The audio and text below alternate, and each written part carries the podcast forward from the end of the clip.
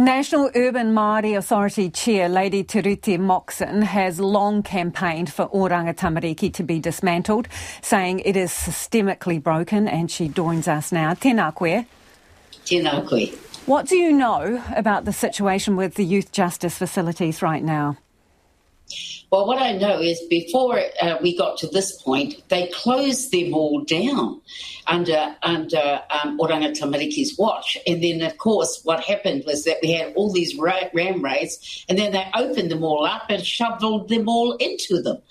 And, you know, the thing is, nothing ever changes within that system. And that's why it is important that now we've got the opportunity to dismantle, to, div- uh, to, to, um, to devolve it, and, and to give Māori the, the, the guardianship of our own children by Māori for Māori. A couple of things. Do you know anything more about the allegations being investigated? Um, I only know as much as has been put out in the in the media. I don't know anything behind the scenes because I'm not privy to that. But having said that, um, my my thing is that it's not the first time. It's not the second time. It's not the third time.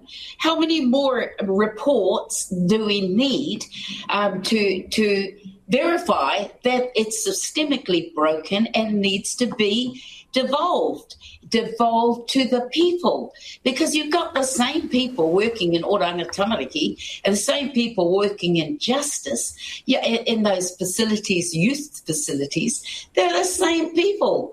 And there's the same people who are doing things in the same way they have always done, despite the fact that we have been told that things are changing.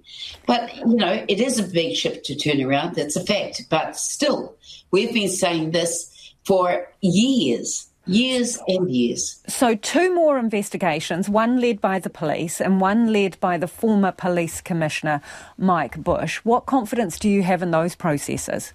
Well, we've had 14 reviews prior to that. We've had an ombudsman re- review that that continues. We've had um, the Children's Commissioner review, and that's a continuous um, um, involvement as well. So we, I mean, how many more reviews do we ha- do we need to tell us that it's systemically broken?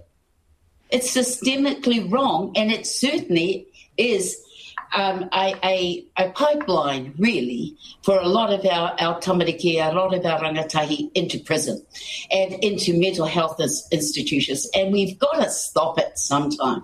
We can't keep doing the same old thing over and over again. So, if the youth justice facilities are not working and they should go, in your view, what replaces them? What is the support for the rangatahi who um, who need help? Well, I think that the, the answers to that are within the community. So Māori should look after our own, and we should deal with them in a different way than we do it do it um, and have always done it in our country, which is purely punitive. And what we have, what we need more of, are are a an over, not just an overhaul of of Oranga Tamariki, but a devolving of Oranga Tamariki into the community. And we, you know what, Maori ways of doing, Maori ways of, of believing, Maori ways of healing have never really been taken seriously by anybody. I mean, what more do we need to be saying to say we want to look after them ourselves? What more? And you know, everybody thinks that that that is the only system. Well, I don't believe that the Crown has all the answers and never has had all the answers because we keep churning out the same thing over and over again. Thank you so much for your time this evening. That's the National Urban Māori Authority Chair, Lady Tureiti Moxon.